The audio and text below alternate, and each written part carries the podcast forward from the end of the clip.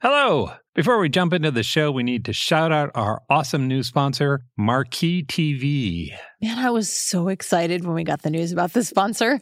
You all might remember from a few weeks ago that I talked about my new Shakespeare project where I'm learning everything I can about Macbeth. It felt like we said the name Shakespeare out loud and the Marquee people appeared and said, We gotcha. it really did. Yeah. In case you're not familiar, Marquee TV is a streaming service they have theater, ballet, opera, documentaries. There's a bunch of behind the scenes content of productions. Basically, it's a fun way to nerd out about the arts. Yeah, it's a streaming service that will take you to the best theaters in the world from the comfort of your own sofa. I've already added so many things to our watch list. Did you know there's a ballet based on the works of Beatrix Potter?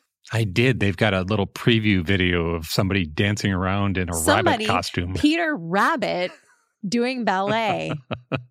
I also added a few hip hop dance shows just to balance out the dancing bunnies. Yeah, hip opera. That's what they call it. They do. It's so fun. Yeah. Mozart's Requiem Yep. from the London Philharmonic Orchestra and a bunch of Shakespeare plays, including Richard II, starring my pretend best friend, David Tennant. And Judi Dench talking about her long relationship with Shakespeare in a master class. Yeah, I love Judi Dench. Sure. But David Tennant. Yeah, that's quite a battle there. Okay, there's a special deal for our listeners. Marquee TV is offering three months of their service for 99 cents. You get three months of all of this good stuff for 99 cents Yeah. with the code SSOP. That cost seems absurdly low to me. Like, first, I expected it to be much higher given the quality of the content, but also 99 cents. You, you can't park next to a theater for 99 cents. Accurate. Also, if you watch Marquee TV, you get to see these shows maybe wearing your pajamas and hanging out with your cat Yeah. or your dog. Yeah. It's a good way to sort of indulge your own curiosity. You can see all the performances of Hamlet, or maybe the first 15 minutes of all of the performances of Hamlet, and you don't have to rope your friends and family into all of that. Or you could watch Richard II over and over and over and over. What's the best angle for David Tennant in Richard II? Trick question, all of them. anyway, you definitely need to explore the website because there is a ton of really fun, fascinating, engaging stuff on there. I went in specifically looking for Shakespeare and I found a ton of other things I wanted to watch. Yeah. You can keep up with what they're doing on social media at Marquee Arts TV. You can visit their website at marquee.tv. That's marquee.tv to get three months of their service for just 99 cents with the promo code SSOP. Bring the arts home with Marquee TV. And now the show. Hi, I'm Sam Payne, host of the Appleseed Podcast. This season, imagine this a crackling fire, a mug of cocoa, and family gathered around a great story. All you need is the fire and the cocoa. We'll take care of the stories. Join us in every episode of the Appleseed Podcast for folk tales, fairy tales, family stories, tall tales, and more, shared by some of the country's most beloved storytellers, and just right for gathering around. Make it a Christmas season to remember with the Appleseed Podcast. Find the Appleseed wherever you get your podcasts.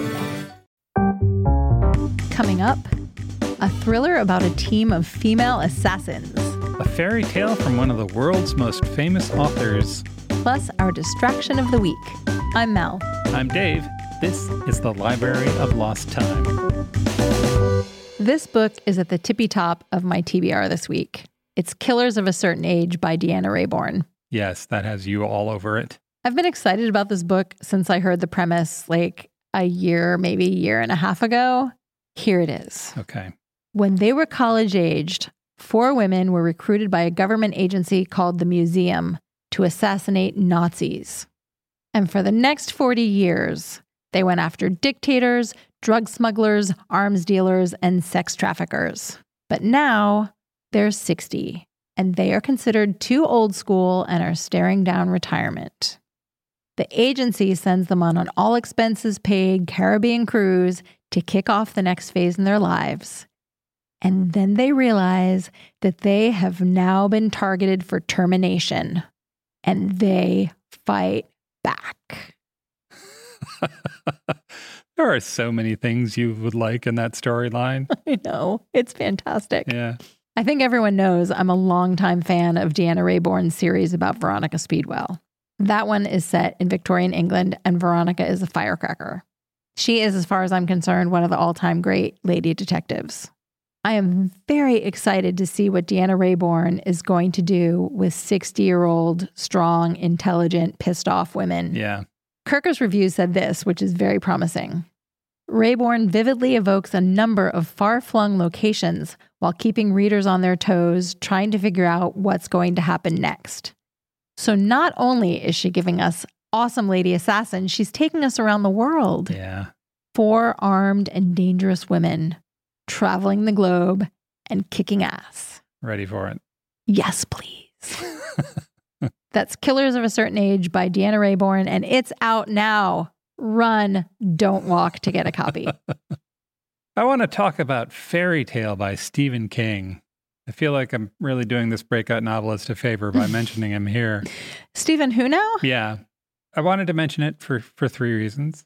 First, it's a secret passage book. Oh, that's really fun. We just did our episode on secret passages, and I'm still thinking about that. In the story, a high school student, Charlie Reade, meets a recluse, Howard Bowditch. Howard lives in a big house on top of a hill in the neighborhood. In the back of his big house is a locked shed. Sometimes Charlie hears weird noises coming out of the shed, mm-hmm. but Howard keeps to himself about that, and Charlie doesn't ask. But one day, Howard dies, and he leaves behind a cassette tape for Charlie. Interesting.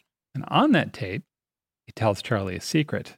Inside the shed, there's a portal to another world. Oh, come on. Give it to me now. the second thing that attracted me to this book is that it started because King suffered a bit during the pandemic, like the rest of us. And he asked himself, What could you write that would make you happy? That is really sweet. Yeah. So I'm curious about the answer to that question. And the third thing is that I've enjoyed Stephen King's work more as he's aged. hmm I think his later work is better. The book is called Fairy Tale. It's by Stephen King. It is available just about anywhere you can find ink on paper. I love his horror novels, but I love his tender novels even more. And this sounds like maybe it has a little bit of both. Yeah. I'm excited about that. Yeah, same. And now our distraction of the week. Today, I want to tell everyone about a street artist who's making the world a more beautiful place. She's Polish and based in Warsaw. Her name is Elżbieta Dymna, but she goes by the street name Nespoon. Nespoon. Her mission seems to be to cover the world in lace, and she uses different artistic tools to do it. She literally beautifies the street by filling holes and gaps with ceramics that have been imprinted with delicate lace patterns. She's also woven installations made of string in hallways and trees that look like spider webs constructed of lace. But my favorite of her works are her murals. She creates traditional lace patterns on an epic scale, covering exterior walls of buildings with massive pieces of lace. She starts with a solid background of gray or golden yellow, pastel pink, terracotta, baby blue, like soft Easter egg colors Yeah. on the background. And then she uses white spray paint to create champloya lace. It looks like delicate pieces of lace have dropped from the clouds and draped themselves over the building. You've shown me some of the photos of her street art, and it's gorgeous. It's really lovely, It really is. particularly in the right setting, right? Particularly in the sort of the old Polish towns and such. This summer, she's created new works in France, Spain, and Italy, which I will link to in the show notes. I love to look at her Instagram and see where she is because she's been all over. The piece that first caught my attention was one she did in Calais, France. There's a museum of lace and fashion there. And she went into the catalogs in the museum archive and found a pattern from 1894 and then recreated it on the facade of the museum. That's cool that she got the design from the museum archive. That's my favorite thing about her work. She's always inspired by the local context of whatever she's creating. Right. I'm going to share a quote from her. Okay. I always use local lace patterns if they exist. I check local museums. I respect and commemorate the emotional bond between individual patterns and particular cities, or even particular groups of lace makers. If there's no tradition of lace making in the area where I work, I ask for lace in the homes of elderly people living nearby. Oh, that's so nice. I know, it's so sweet. All of this is also evident in some work she did in a small village in Spain. Belorado is on the pilgrimage trail in the north of Spain. And there's a town square called Plaza de San Nicolas. It's surrounded by eight buildings. And in the center is a court where women play Bolo Bellaferrano. That's an outdoor bowling game that's played only by women. So when she went to do her installation, the local woman invited Nespoon into their homes, and she learned about lace patterns that had been stitched by nuns in a nearby monastery. Wow. Okay. So she based her murals on those traditional patterns. And she said that while she was painting every day, the older ladies would stop by to chat with her and share their memories of the place. And they brought her fruits and sweets and kept her company while she was painting. Oh, that's nice. And then interspersed with her delicate lace murals on these buildings are sepia toned images by another artist. His name is Reggae Fernandez. And he based his works on photos from 1917 of women watching and playing Bolo Bellaferrano. So there's this really awesome juxtaposition of their styles. Yeah. It's just beautiful. And there's a photograph, which I will put in the show notes, of women playing the bowling game surrounded by these murals in their town square. It's just beautiful.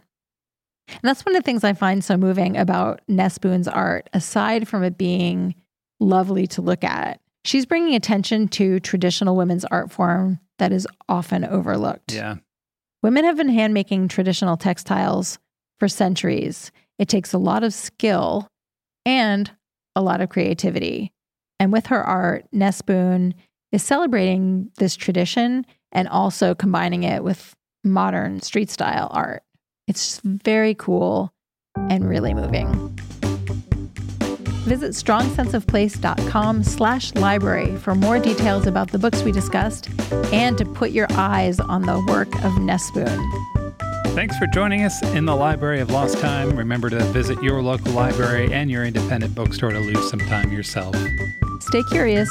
We'll talk to you soon.